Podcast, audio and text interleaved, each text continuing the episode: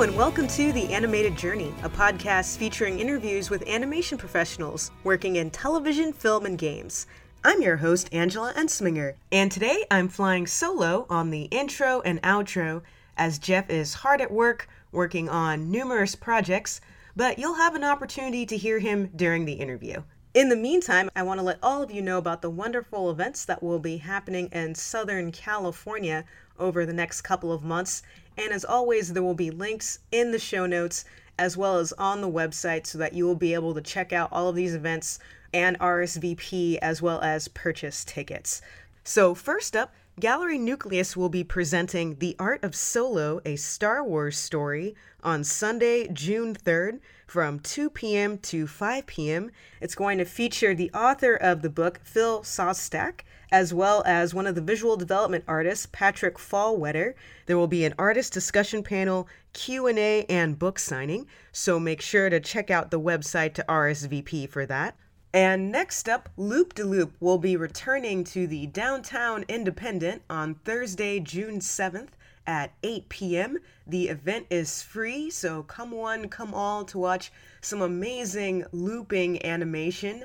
And very proud to announce that Jeff completed his Loop de Loop, so hopefully his will be included in the showcase. And then on June 9th and 10th, the Ground Zero Animation Expo will be happening at the Boys and Girls Club in Stanton, California. We've been talking it up for months. It has finally arrived. I am so excited, you guys. I'm going to be exhibiting for the very first time, and not only myself, but you'll also have an opportunity to meet previous podcast guests, Chris Wimberly, Cassie Soliday, Chelsea Kenna, Christine Knopp, Morgan Gill, Nick Gregory, Steven Silver, and this week's guest, along with other fabulous professionals and up-and-coming artists.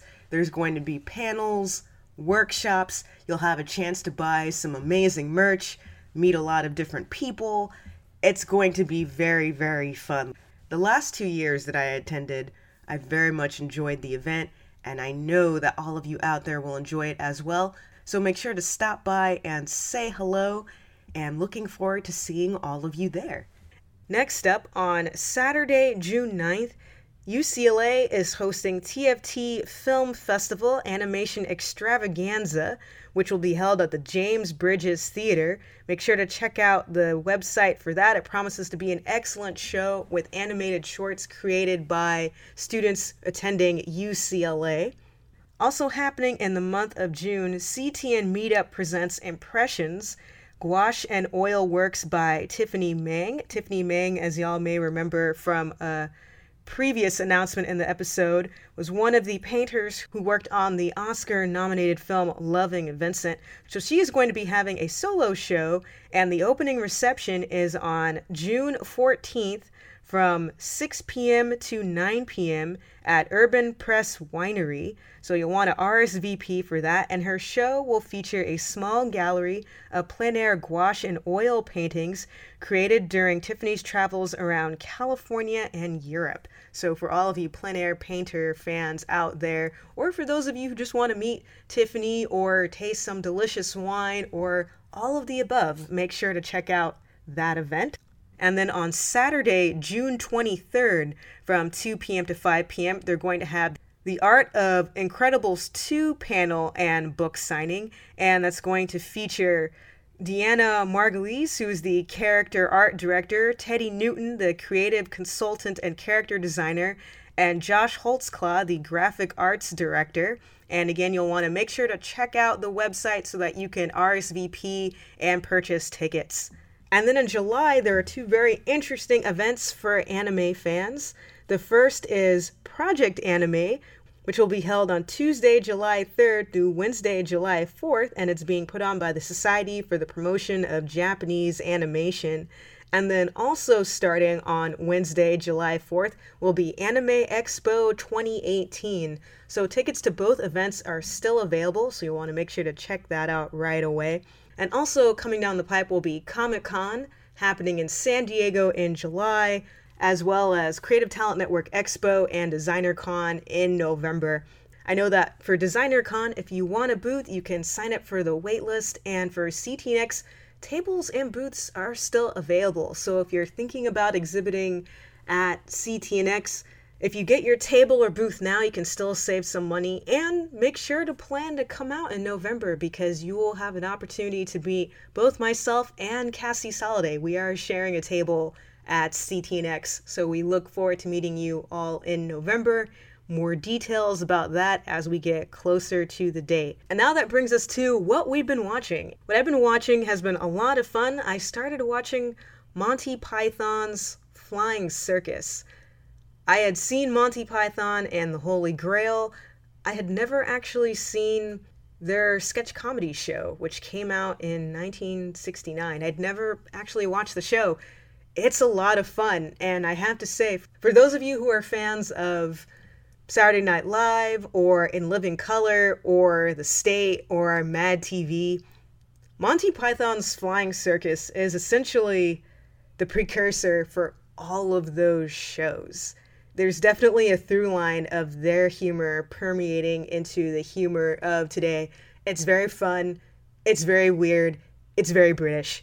I recommend it. I think that y'all would like it, so make sure to check that out. And I also started to watch Agretsuko, which is on Netflix, and that show is good, but it makes me sad because everything that adorable red panda girl is going through is horrible and terrible, and I can relate to all of it, and I'm not done with the series yet, but I hope that things work out for her because her life is rough, so I recommend that show as well. And that brings us now to the main event. So we were very happy to have the amazingly talented and awesome Andrea Gerstmann on the show today, who was a fantastic guest. She has done so much. She is an animator, a background painter, a character designer, a storyboard artist. She's one of those people who can do everything, and it didn't just happen out of the blue. She worked extremely hard to get to where she is today, and I know that all of you out there will very much enjoy hearing what she has to say and learning more about her journey and all the fantastic things that she's been working on. So without further ado, I'm very happy to present episode 72, interview with Andrea Gerstmann. So our guest today is Andrea Gerstmann. Andrea, it is a pleasure to have you. Thank you so much for stopping by. Oh, thank you for having me. Absolutely. So we always like to start with people's origin stories, and yours is really cool. So please tell us, where are you from? I'm from Canada, north of Toronto, a suburb, and I drew as a kid all the time, and I painted. My parents always put me in lessons and everything, to the point where, like, through school when we were learning art, it was always, like, really boring, like, behind what I had already learned. So I was just one of those kids that I was always drawing and painting and stuff. That's really cool, because on the show, we actually have only had a handful of people who started taking lessons when they were very young. So was that something that you asked your parents and said, I would really like to learn this? Or was this something that they saw that you were doing this and thought, oh, she has an aptitude and an interest in this, we should help her pursue this? I think it was a bit of both. I was doing it regardless, but my parents wanted to help me out and put me in things I liked. They were always looking for different things that we could do, you know, like we went to sports and whatever, just after school stuff to keep us busy. And for me, it was definitely art was a big one. Yeah. Excellent. And then growing up, what were some of your favorite shows or books or movies or comics that really inspired you? I really did like Disney cartoons and stuff, and Lion King and Aladdin and, you know, all of those, the ones that were big at the time. And in terms of like art, I really liked nature art. In Canada, there's this guy called Robert Bateman who just did really realistic animals and stuff. And I like that. And so a lot of my art growing up was realistic stuff. It wasn't cartoony stuff. I didn't get into that until partway through university. Okay. When you saw those Disney movies and cartoons, did you think, even at a young age, like, oh, I want to get into that? Or was it something completely different than what you were thinking about? No, I had no idea. I saw cartoons, and I think I was one of those people that didn't get that it had to be made. Mm-hmm. Like, you looked at it and were just like, oh, that's a cool drawing. Like, it's cool that drawing moves on its own, you know? Independence of anyone. They hired those drawings. Yeah, they just happened. So, you know, they were so much less detailed than the realistic paintings that I like to do. I thought, oh yeah, that stuff's easy. Like, I didn't know that you had to draw all the frames and all that stuff and figure out the motion and everything. It wasn't until I was in university, I took fine art because I wanted to go into art. I didn't know that fine art was postmodernism at the time. Basically, after the 70s, or in the 70s, they revolted against really doing the technical old masters, quote unquote, art. And it was all this postmodernist stuff, which was like found objects and like acting sort of things, or like literally one of them that's I always refer to because it's kind of funny is there was a guy that canned his own poop and sold it to people as art. Oh, like, wow. Did he sell it as canned poop? Yes. Or did he try to sell it as something fancier? No, he said what it was, wow. But it was like a concept art stuff, right? So you have this concept of, oh, I'm going to sell poop as art. So that's what they were really going for when I was in school, and I just wanted to draw things and paint things. And it wasn't until I got a summer job doing caricatures, and everybody else that did caricatures was in an animation. They were all animation students, and they were like so into it. There was like the technical stuff that I liked and just fun, and it's funny. And that's when I kind of changed my mind. Stepped away from the really realistic stuff and started going cartoony and working on animation on my own, basically. Where did you go to university? A school called Queen's University in Kingston, Canada. It's actually Canada's oldest university. It predates Canada becoming Canada. Oh my gosh. So that sounds like that was very fortunate for you to be able to see characters and go, oh, like you said, this is everything that I like, plus people are liking it as opposed to canned poop and other such things. All right, yeah. So did you change your major in school, or did you just start, I'm going to do my schoolwork but also pursue more of the animation route too? I didn't change my major. I still went through with it. I did my Bachelor of Fine Art. I figured out how to finagle. You just have to come up with a concept that goes with what you want to do, and then you can still do it. So I just focused on doing stuff that I thought was interesting. You don't have to can poop. You can do whatever you want, really. It's just that the focus is away from the technical things. So they're not teaching you perspective. They're not teaching you anatomy that much. They might touch on it like a little bit, but it's mostly just like come up with a concept and then do the concept. So my concept was more technical. Okay. I'm curious, were they teaching you the fundamentals too? I mean, I know you mentioned that perspective, but they were teaching you like light and color and a little bit. And any of that, or is it more just whatever you guys want to learn, just go for it? They did teach us some stuff. I took printmaking, and that was very technical. It was really neat. Like, we did lithography, which is the original printmaking that made money. You work on a limestone, and you're basically playing with how limestone can have two states. It can be water loving or oil loving. So if you put like an oil based ink on it, you can make part of the stone repel the ink. And it's one of the most detailed, especially back in the day, it was the most detailed form of printmaking, and that was really cool. So we got to learn some technical things, but it wasn't a lot of the fundamentals. Like, we did a bit of figure drawing and stuff, but not nearly as much as my friends that were in animation. They had it daily, and we had it like for a few weeks. Do you think that non-traditional education kind of helped you develop your own style, or do you wish that they had done something more traditional? I don't know. I don't regret my education. I just kind of wish in some respects that it was not so heavily based on postmodernism. Mm. I did end up learning a lot of those fundamentals. Like, I already knew some of them because those classes I took as a kid, like one of them was perspective when I was probably 12 or something. So like, I did know about perspective. I wasn't completely in the dark. I don't know. Sorry. No, that's okay. No, we're always just curious because, you know, like I went to animation school and Jeff went to film school, and some of our experiences were similar and some are wildly different. And we found that with other guests where it really does depend, like you said, what you're coming there to learn, but also what you're bringing to it also. So like the classes that you took as a kid, but every school is different. and every teacher is different, every class is different. And we've talked to people who've said, oh yes, I don't regret my education at all. And we've talked to other people who are like, man, school, waste of time, don't do it. So it's just everything in between. Yeah. Yeah. I did take a film course in like first year because we had a certain number of electives. And I took it as an elective thinking it would be like really fun, but it was actually really hardcore. Like, but things I learned in that course just off the cuff come back all the time because it was very fundamentals of film and stuff. So like, you know, the 180 rule for storyboarding, that would come up, and other things like travel direction and interesting things that exist in film. And it's like even just things that are constantly referenced. There's this one specific scene from like a super early, a baby carriage going down the steps. Oh, and that's reused all the time. Yeah. And it's just like before that course, I didn't know that. And there's tons of those in film. There's mm-hmm. tons of those all the time. And everybody references everything. And I do it when I work on stuff. I reference somebody else's shot. Mm-hmm. And some people might pick up on it, but other people might not. But it works because it's a good shot. Yeah. Exactly. I know exactly what you're talking about. Right when you said that, oh, I know that shot because it's mm-hmm. just...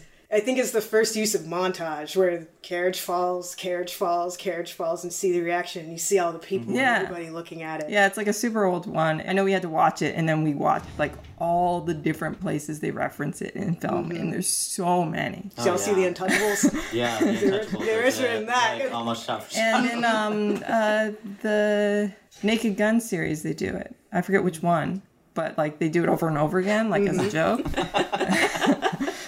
It's Leslie Nielsen. Yeah. Very cool. So you graduate from school, you do your project, goes very well. You said you got into animation. So what were some of the first either animation projects you worked on your own or working full time? So when I graduated, it was like really unfortunate because it was 2008. Oh, yeah. So there was like no jobs. And so I kept doing caricatures at the theme park that I was working at. And I was doing some other random things. I worked at a place that they sold art to interior designers. So we would like make art and then like print it and stuff for these interior designers to match the couch, that kind of art. Often it wasn't your favorite type of thing to make because you're just trying to complement the room. You're not trying to like make it the main piece.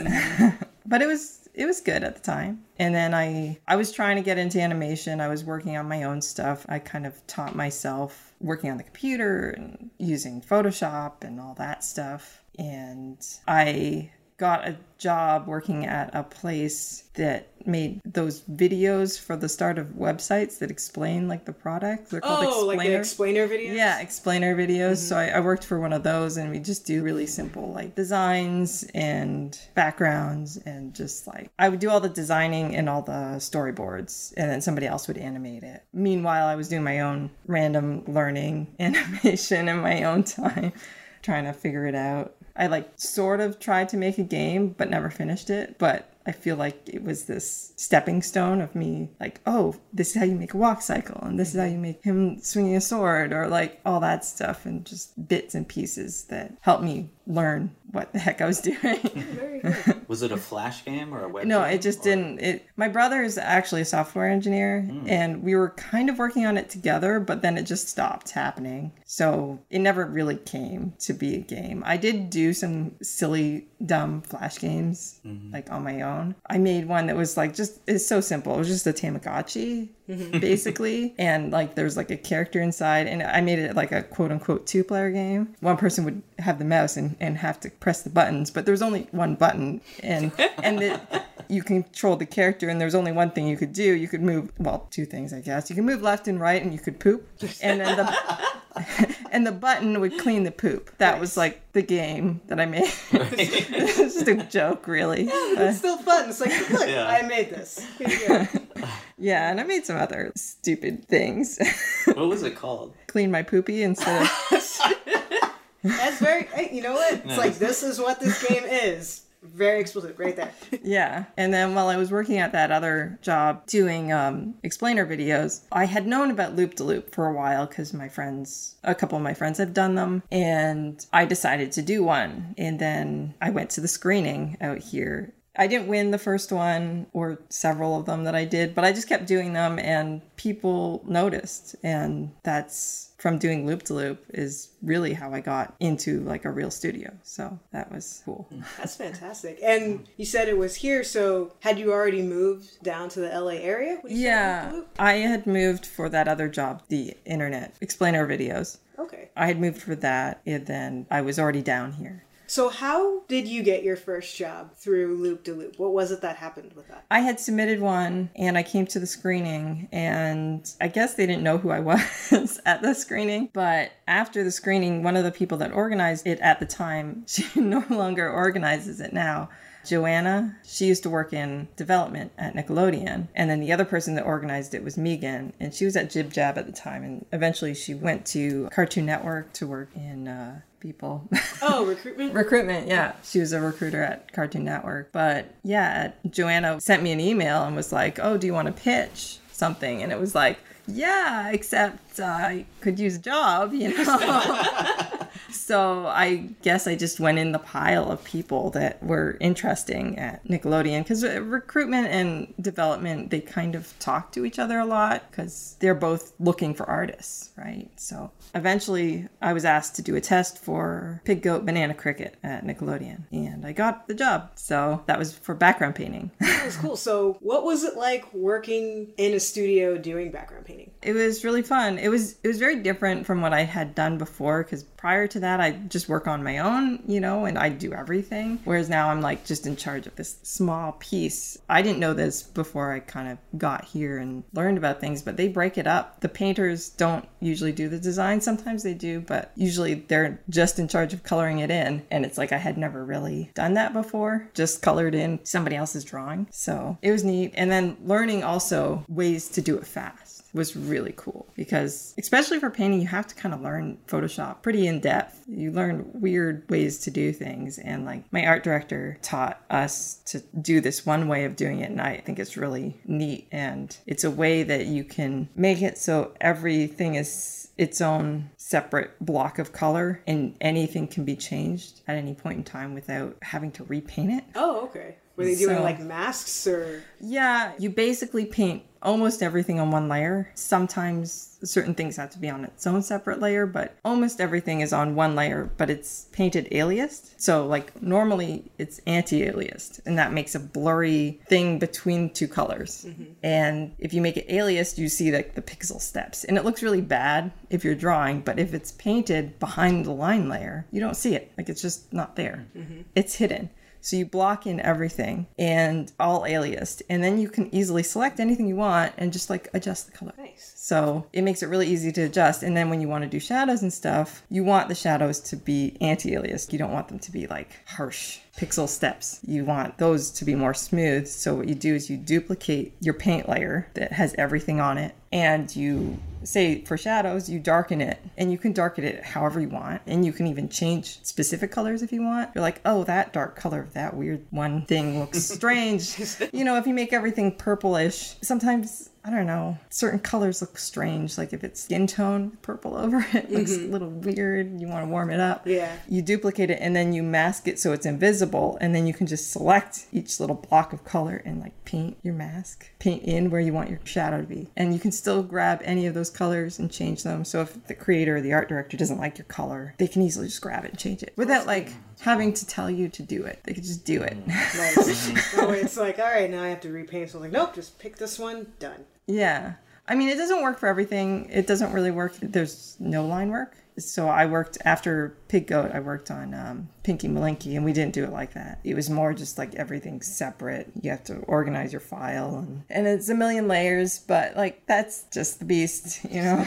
Every show is a bit different. Yeah, and speaking of every show being different, how did you adjust going from one show to another show and learning how to deal with different people's styles and personalities? The hardest part is the test. So when you're like testing to go on to another show, all of a sudden you have to be like, I know I normally do this because the creator really likes it this way. They like these colors. And you have to kind of look at the new material and figure out what it is they want and figure out how you're going to do that style because what you were doing on the previous show doesn't necessarily work for the new show. So you have to like go through this time of adjustment, and most of that is during the testing for the new show, unless you're lucky enough to not have to test for the new show. But then it's just like, once you're in the job, it's figuring out how to do that new style fast, because in the test you have more time than you normally do to do the piece. Like usually you have a week to do a test, and maybe there's like one or two backgrounds where really like you should be doing, if it's an establishing shot, maybe it will take you all day, but you should be doing multiple backgrounds a day, like four, you know, unless it's a big shot, you should be doing a lot. So getting that speed is the thing. Okay. And then on your shows, how many background painters are typically on a show? It depends on the show. On both the shows I worked on at Nickelodeon, there were a lot of background painters. On the shows that I were on, there were, I think it was partly because they were both heavy painting shows. So on Pig Goat, there was four of us. On Pinky, there was four of us. So there was a lot of us. But then I went to Cartoon Network and I was the only one. Yeah, I was just curious because I know like on our show there's three, but I know that that's not typical. And I've heard of some shows just have one and some have more, just depending. So I was just wondering if there's a certain number of people tend to go with or not. I think a lot of shows will have like two. I think that's kind of normal, but I don't really know. I know that being on two shows that had four was like kind of unheard of. That's a lot. And then I went to a show where I was the only one except for freelance. So I guess technically there was another one because there was a lot of freelance given out, but okay. Yeah. I want to talk about that, but before that, or maybe Cartoon Network comes first. When did you pitch your short, and then when did you go to Cartoon Network? What is the timeline for that? Because you did a short for Nickelodeon. Yeah. It's called Dog and Squirrel. For those of you who have not seen it, it is absolutely delightful, so you should pause the podcast and go and watch it and come back. But I really want to talk about it because I love that short. Yeah, I pitched it when I was still on Pig Goat. I believe it was 2015 when I pitched it, like early 2015, like February or March. And then I heard that I got it in the summer. It was like June or July of that year. And then it took a while to get going, and it was finished the following year, a year from when we actually started working on it, I think. I'm not exactly sure.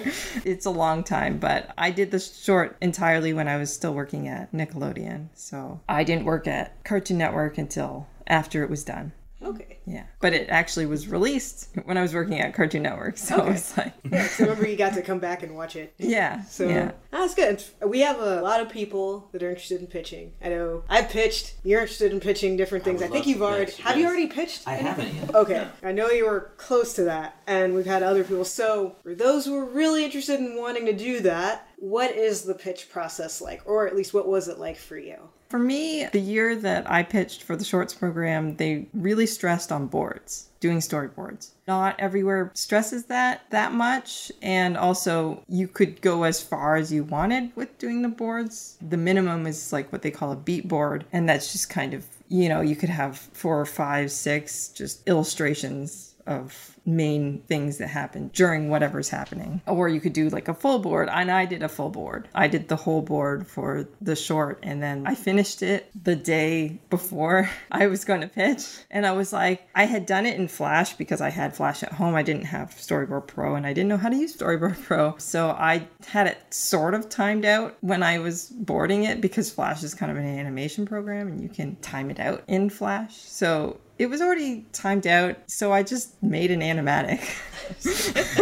And so when I went to the pitch, I didn't have to really do anything, which is good for me because it kind of scared me, the idea of like performing the pitch, which a lot of people do perform the pitch and that will sell it. So I was not that confident about performing it. So it was kind of nice to be like, and press play and watch your reaction to it. Yeah. Let the film wash over you.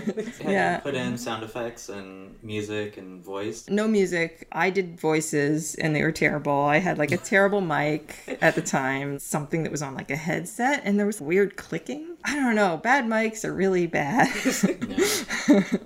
So I did the voices, and I think I made some sound effects or whatever, but it worked. It like sold it. And it was funny because I kind of just went in and I was like, it's these characters, dog and a squirrel, and watch the movie now. And then they were kind of like, yeah, it's really self-explanatory because it was all fleshed out, and they didn't have a lot of questions for me. They asked me what kind of music I'd want, and I hadn't really thought of that, so it was like, some music-y music? Animation music. Yeah, something. Great. But yeah, it went really well. They didn't tell me that I needed to change things. I also kind of knew certain things about pitching. I had pitched once previously with some ideas, and it was before they wanted boards, and it wasn't super, like, I wasn't doing it super seriously at the time, the first time I did it, but it just got me used to what they're kind of looking for. For instance, if you pitch something that has a lot of adults in it for a kids show, like, they're going to tell you to make them younger. They're going to tell you to make them 12. It's usually the top end of whatever the age group is. That's the age they want the characters to be. So I wasn't going to pitch adults because I knew they don't want that. Yeah. They also care more about characters than they do the world. A lot of people make the mistake of coming in with this long thing about how the world works and everything, and then they just kind of throw in some characters as an afterthought, and they don't really flesh them out, and they don't tell you how they act, when really the characters are going to carry the show. And if the characters aren't interesting and like different from each other, it's not going to work that well. You're going to not know how to make the show happen because it's their interaction that is going to make it. That's really good advice. Yeah, and I've heard that from them too, and sometimes I hear that people make it really complicated. Like, they have this really high concept thing, which sounds cool, but then, and this is not a knock to kids, but they are kids. So at a certain point you have to go, okay, you need to scale that back. They are very intelligent, but like you said, they are 6 to 12, so you have to make it so that it's, make this for them. Don't make it for like this 45-year-old man or woman over here that's going through something. Make it for a child. Yeah. I mean, you could pitch something for an adult show, but, that has its own thing.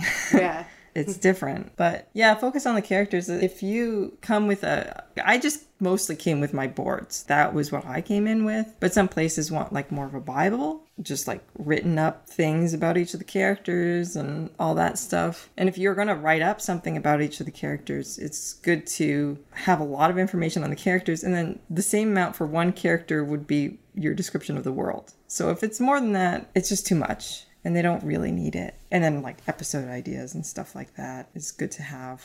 Okay. So once the pitch was bought, once they said, yes, we want you to make this, how did you manage your time? Because you're working full time, but you're also working on a short film at the same time. So how did you get all of that together so that you were able to do both? Well, at first it was actually really light because I had already done all my boards and they didn't really ask me to change a lot at all. Because mostly it was already to time. If you pitch something that's too long, they'll ask you to cut it down to the amount of time they've allotted for the budget. And for the Nickelodeon shorts, it was 2 to 3 minutes. So if you pitched something that was like 11 minutes long, you had to cut it down to 3 minutes, which is like, less than a third, almost a quarter. Yeah.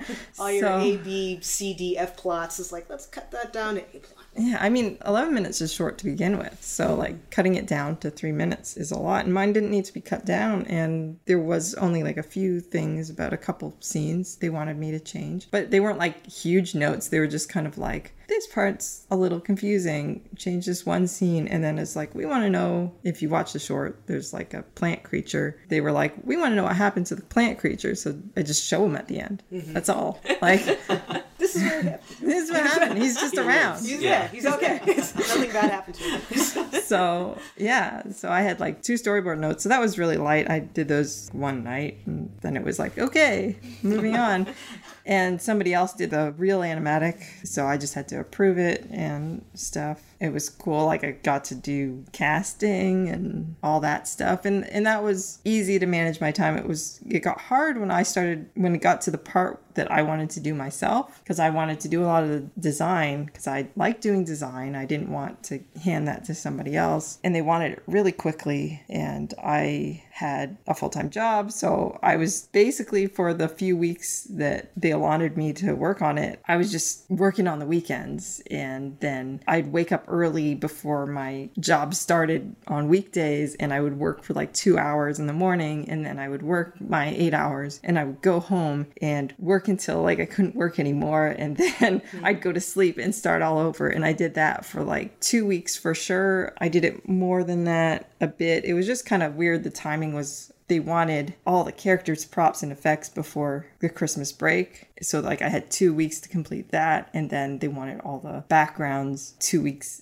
after we came back from the break. And the backgrounds was the heaviest part. And I did have some help with the backgrounds. I would have gotten more help, except when you come up with the design sensibility like yourself, you have to find somebody that can copy it, and you don't have any time to train them because they're like, they want it now. Mm-hmm. So some people had somebody else just come up with the design and they could just hire them. Whereas me, it was like I was trying to find somebody that could just copy what I was doing under very like short notice. Mm-hmm. Like, or I don't have to train you and I do it. Yeah. It's done the way that you want it done. Yeah. I mean, even if you get somebody else to do it, you have to sign off on it. Mm-hmm. So it is done the way that you want it to be done. It's just how. How did that work? Did they give you a budget so you could hire people, or did they say, hey, we have these people who can help you if you need it? There was a budget. I don't really know what the budget is because, you know, you have a line producer and they do that work. So they're just kind of like, if you do it yourself, you get paid for doing it. And if you get somebody else to do it, they get paid for doing it. So I got paid for the design work I did. That's good. And it turned out very well. So you worked on two different shows, you made your short, then you made your way over to Cartoon Network. Yeah. So what were you working on over at Cartoon Network? I was working on a show called Apple and Onion, and it's actually coming out this Friday. Oh, very good. Mm. So that's exciting. Yeah, and I was doing painting on it. I did some design. They hired me as like a background artist. So like technically my job, it was like umbrellaed both, but the art director kind of wanted us to more specialize. Mm-hmm. So there was two of us that were background artists, and the other girl, she was mostly designing and I was mostly painting. And like sometimes we do the other part, but it can be slower if you're not specialized to do both yourself, depending. Okay. So what's new for you now? Like now that, you know, Apple and Onion's about to come out, shorts are out, the other shows are, you know, going to be coming out soon. What are you currently working on? Well, I'm finished on Apple and Onion, and I have done some freelance for another show at Cartoon Network called Summer Camp Islands. Oh, very cool. Other than that, right now I'm just looking. Thing is, when you're in animation, I mean, unless you're lucky and you end up on something that just goes on forever, every year or 6 months or whatever it is, you're going to be out of work and you have to look for a new job. So that's where I am right now. Are you thinking about new Loop de Loops right now? I did one for the last one, which was Bug. And I've sort of thought of the next one. I've also, because I'm off and I have time, I just decided to like work on something. I made friends I went to CTN and I met a composer there that was like, hey, you want to collaborate? And I was like, sure, making music is something I don't do. Mm-hmm. I mean, I like music and I can sort of make a little bit of music because I did play in high school band or whatever. What'd you play in high school? I played flute. Nice. Yeah, so I kind of just working on a short thing. I don't know. It's a fox doing stuff to music. We'll see where it goes. It's kind of more like, I just wanted to start making something because I don't like sitting around doing nothing. Oh, so. Yeah. I think that's everyone in the industry. If we're not at a studio job, if we're at home, it's like, all right, what children's book, comic book, animated short, pitch, GIF, video game could I be doing right now? Yeah, I'm trying to think of something maybe to pitch, but, you know, I was just thinking about it, trying to come up with something. I don't have anything solid yet. Mm-hmm. You know, always the studios, when you pitch stuff before, they're like poking you like, hey, do you have anything to pitch now? And it's like, no. That's kind of cool, though, that they're contacting you saying, hey, we remember you. Yeah. Whenever you're ready, come on back. I mean, like, after my short came out with Nickelodeon, you know, Cartoon Network, because I was working there, it was like, hey, you could pitch something here, too. And it's like, okay. Yeah, but I don't have anything in mind to pitch at the moment. We'll see. Well, how do you come up with your ideas? Because I noticed I watched a bunch of your shorts and your loop-de-loops, and it seems you have this kind of ultra-cute characters with kind of a twisted idea terrible, thrown terrible in there. Things happen, which is hysterical. I don't know. I like to come up with some kind of joke, and the joke might not be dad humor or whatever, like not something specifically a joke. Like there was one I did for the theme chicken, and I was just like, I'll just make chickens dancing to dubstep music because that sounds funny. I love that one. Mm-hmm. It's just a funny juxtaposition, really. So a lot of my jokes are just like that. Or sometimes I'm just like, how can I make this a poop joke? Because everybody likes poop jokes. I was going to ask you about that too. It seems like there's a poop theme a little bit going through some of them. My favorite is the one with the chickens for sure. Uh-huh. And my second one is the one with the scrambled eggs, or the eggs over easy, because they crack and they're so happy. Yeah. And then it takes a turn and you're going, oh, but it's funny the entire time. You know? It's pretty great. Yeah. And I also like using the shots as humor. Mm-hmm. Like if you can figure out how to make the shot itself funny, don't just make it the most generic version of the shots that you can do. It's like, how can you play with that and the sound and everything to just work together to make it a joke? Mm-hmm. Yeah, you do that really well. Because like on the egg one, it's like they start screaming their little egg way. But then the shot cuts to the coffee maker, and I thought that was so funny. And you just hear them scream. Yeah, you still hear them scream, but the coffee and you're like, just like, oh. Yeah, it's like this mundane thing is happening. Someone's getting breakfast ready, but these eggs are little having, did you know, you know. Like you're going about your day, but it's like torture for someone else. Yeah. Oh, and speaking about that chicken short, I saw that you put up some tutorials too. Is that something you like to do, is teach, or? Yeah, that was actually the last time I was not working. I was like, I'll make YouTube tutorials. I like watching YouTube stuff. I like people making content, and I was making that chicken loop de loop, and I was like, I'll just record myself making it and like make some tutorials. I want to make some more. I'm actually working on one now because I have time again. Mm-hmm. But yeah, it's fun. I like giving people tips and stuff. I don't like hoarding them for myself. Really I like telling people like, oh yeah, there's this cool way you can do things and it makes everything easier. Yeah, that's awesome. It's like, let us help you simplify. Yeah. Every once in a while, as an artist, you always find out something that blows your mind. And you're just like, oh, I can do it that way. And it just makes all the pain and suffering, like, for perspective, right? It's kind of annoying, especially when you have two-point perspective, when your vanishing points are way off the screen on both sides. It's like, how do you get it set up? And there's all these grids and annoying stuff that you can try and use, but on Photoshop you can just go to the star tool and make it this star that has like 1,000,000 points, and the indentation that it goes to is the maximum. So it's just like this starburst coming out from the middle, and you can grab the middle and just throw it way off your screen, and then you have all these like lines that go to your vanishing point, and you can just kind of trace them. That sounds so nice. That sounds so much easier. Like, oh yay, thank you. Yeah, I could have used that too. Yeah, we will start using that too, and everyone else. Yeah, it's like, oh, that's I just saw somebody doing it somewhere I worked, and I was like, wow, that's smarter than what I've been doing. Or like, you know, avoiding perspective because it's a pain. So it's like, oh, I can do perspective and not be a pain. Yeah, I also saw that you're doing some merch for conventions, like the little fish that you're doing and little sculpture. Yeah, I signed up to do CTN. It was like the first time I had decided to table since a long time. Like I had tabled before I got into the industry, and I was like, okay, I'm going to do this again. And I didn't feel like just selling prints because everybody does that. And I feel like there's just like an abundance of it in the, especially at CTN, it's all these artists. I was like, what can I make? And I decided to sculpt these little fish things and birds too. And then I casted them. I learned casting in school. So I did that and made them into like these little magnets. Yeah, they're super cool. And what are your recommendations for tabling? Because a lot of people want to go to conventions and they want to sell merchandise and get to know people, but they don't always know how. One thing is to prepare way ahead of time. Don't just leave it to the last weekend to figure out what you're going to sell, because you're going to try and get prints and you can't. I mean, you could go to Walgreens and get 4x6s.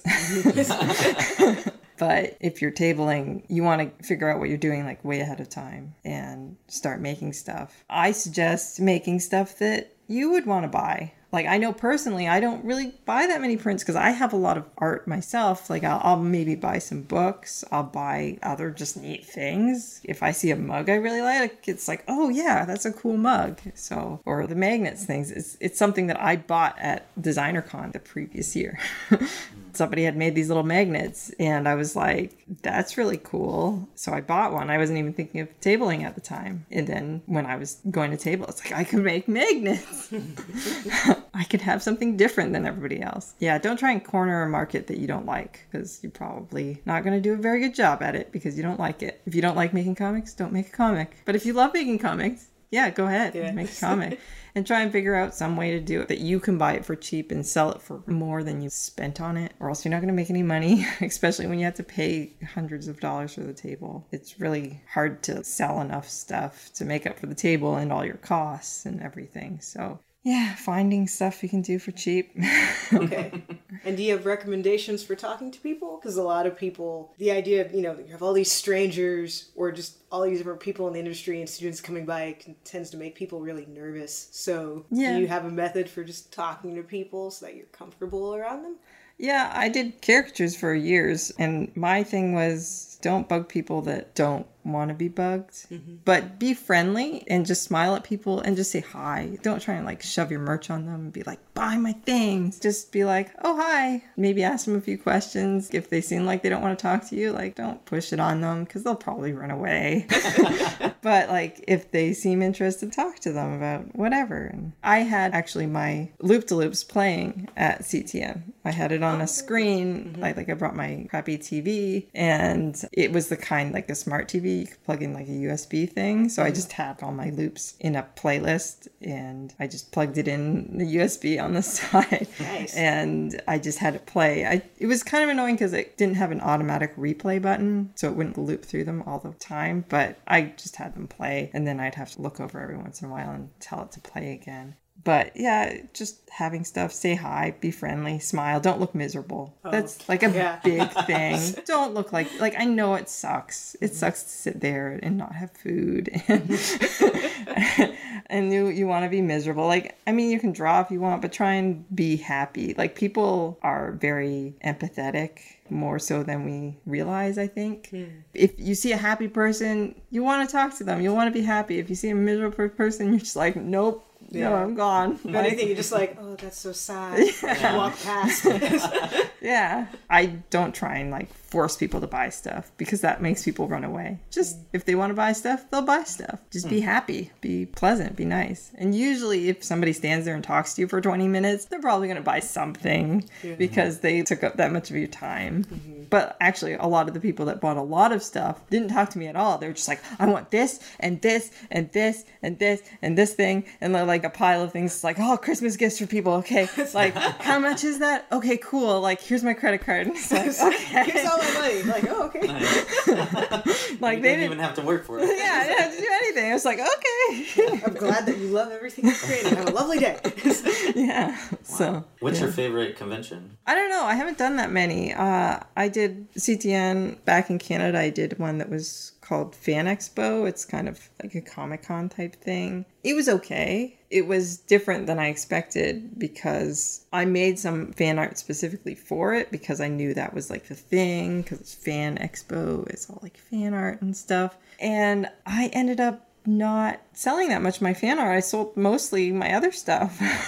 My personal stuff I just did, and I had prints of, and I was like, here, do you like it? And yeah, people liked it, and I sold that. But I liked CTM better because it was more animation people, and I'm really passionate about that, so that was fun. I've signed up for the Fan Alley one, so I'll be at that. Yeah. We'll be there. Yay. That's awesome. I went last year for the first time. Like, I just checked it out, and yeah, ran into some people I already knew, and I was like, I should do this. Like, why aren't I doing this? And if you're a professional, it's free, so that is a bonus, like way cheaper than tabling other places. I haven't done Comic-Con. I don't know if I want to. It sounds like a lot of work. And it's also, it's hard when it's more expensive because it's like you have to make that much more money to make it break even. And then after you've broken even, you have to make more money on top of that. So that's difficult. I'm glad you're going to be at Fan Alley. Yeah. It's exciting. So I'm curious too, you know, you moved from Canada and we have a lot of listeners that are from Canada and other countries. And so do you have any recommendations for people when they move to the States of just things that you learned or things that you had to get used to that you think might be helpful for others?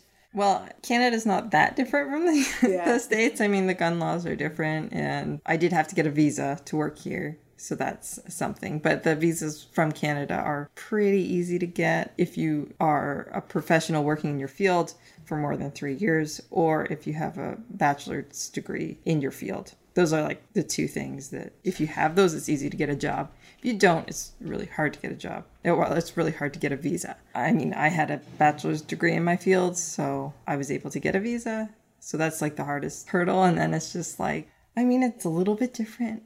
LA is different for sure. Mm-hmm. It's not ever cold here.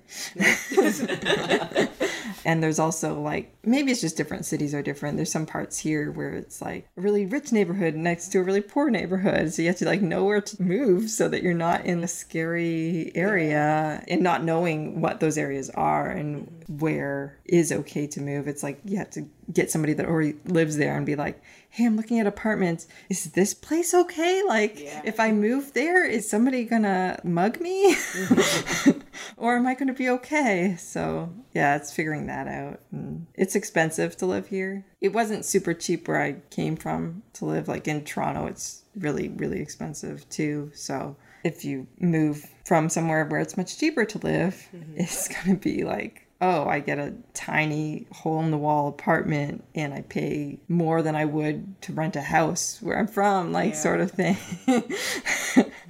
So dealing with those costs and traffic is kind of scary out here. I mean, Toronto has its traffic. We have that, but it stresses me out more to drive here. Yeah. So if you have a job, move close to work. Yeah, turn signals are like optional for a lot of people around here. It's just like, you're moving over now, okay.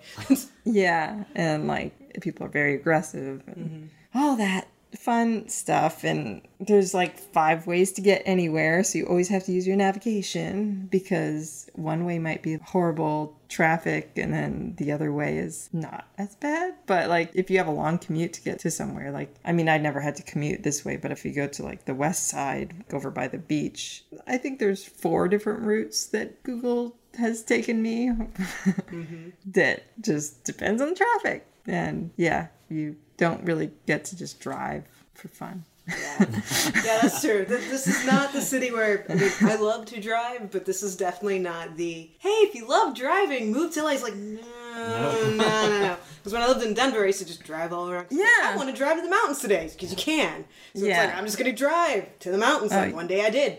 It was great, you know? Or it's like, I just want to drive downtown really late at night and look at all the lights, because you can, because it's great. Here, it'd be like, why?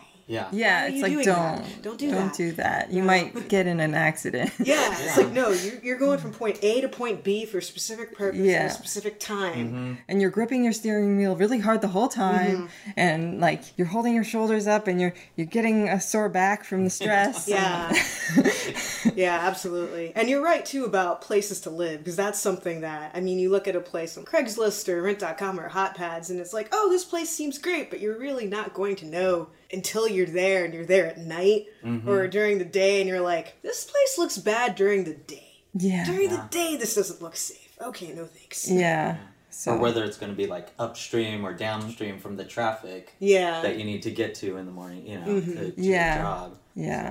So that was very good. Well, good to know. All right, so I always like to ask people at the end, if you could go back in time and tell young Andrea any advice or encouragement, if there was anything in particular that you would say to your younger self. Yeah, I don't know, because it turned out okay. I don't know if I'd tell myself to do things differently. Like maybe I'd say like you should really consider animation out of high school, because I ended up doing that, but I don't know if younger me would have listened. Because I would have been like, nah, I know best. I don't need to be doing that animation stuff. But also be patient, because I was frustrated after school because I was trying to get work and it was the recession and awful. I just had to be patient, and it happened eventually, and keep working. I think sometimes when you're working, you feel like, oh, I've done enough work. Can't I just get the dream job now? It's like, no, you have to keep working and you're not the greatest yet. You can get there. You still need to work. Mm-hmm. And eventually you'll get there. You just have to keep working. That is excellent. Well, Andrea, you've been so generous with your time. Thank you so much for coming out and telling us about your life and your experience and your very, very good advice. Thanks. So thank you again. Thank you. And that concludes today's interview. Special thanks to Andrea for being a wonderful guest. And make sure to check out all of her videos and her work in the show notes. And if you've enjoyed today's episode, please leave a positive review in iTunes. All of your reviews help more and more people to find out about the show. And you can also support the show by visiting www.theanimatedjourney.com and clicking on the PayPal donation button on the right-hand side and leaving a donation. All of your donations help us to pay for the technical costs associated with running the podcast. And if you want to see what else is going on in the world of animation, make sure to check out our Facebook page at facebook.com/theanimatedjourney. On Tumblr, the site is theanimatedjourney.tumblr.com. And on Instagram and Twitter, the handle is @animjourney. And to see what Jeff has been up to lately, you can visit his website at www.jeffbot.com. That's Jeffbot. On Tumblr, the site is jeffbot.tumblr.com. On Twitter, the handle is @jeffbot. And on Instagram, the handle is @shootze, and that's SHOOTZEE. And to see what I've been up to lately, you can visit my website, www.sketchysoul.com. On Tumblr, the site is sketchysoul.tumblr.com. And on Instagram and Twitter, the handle is @sketchysoul. So thank you to everyone for listening, and until next time, be encouraged and have a great day, everybody.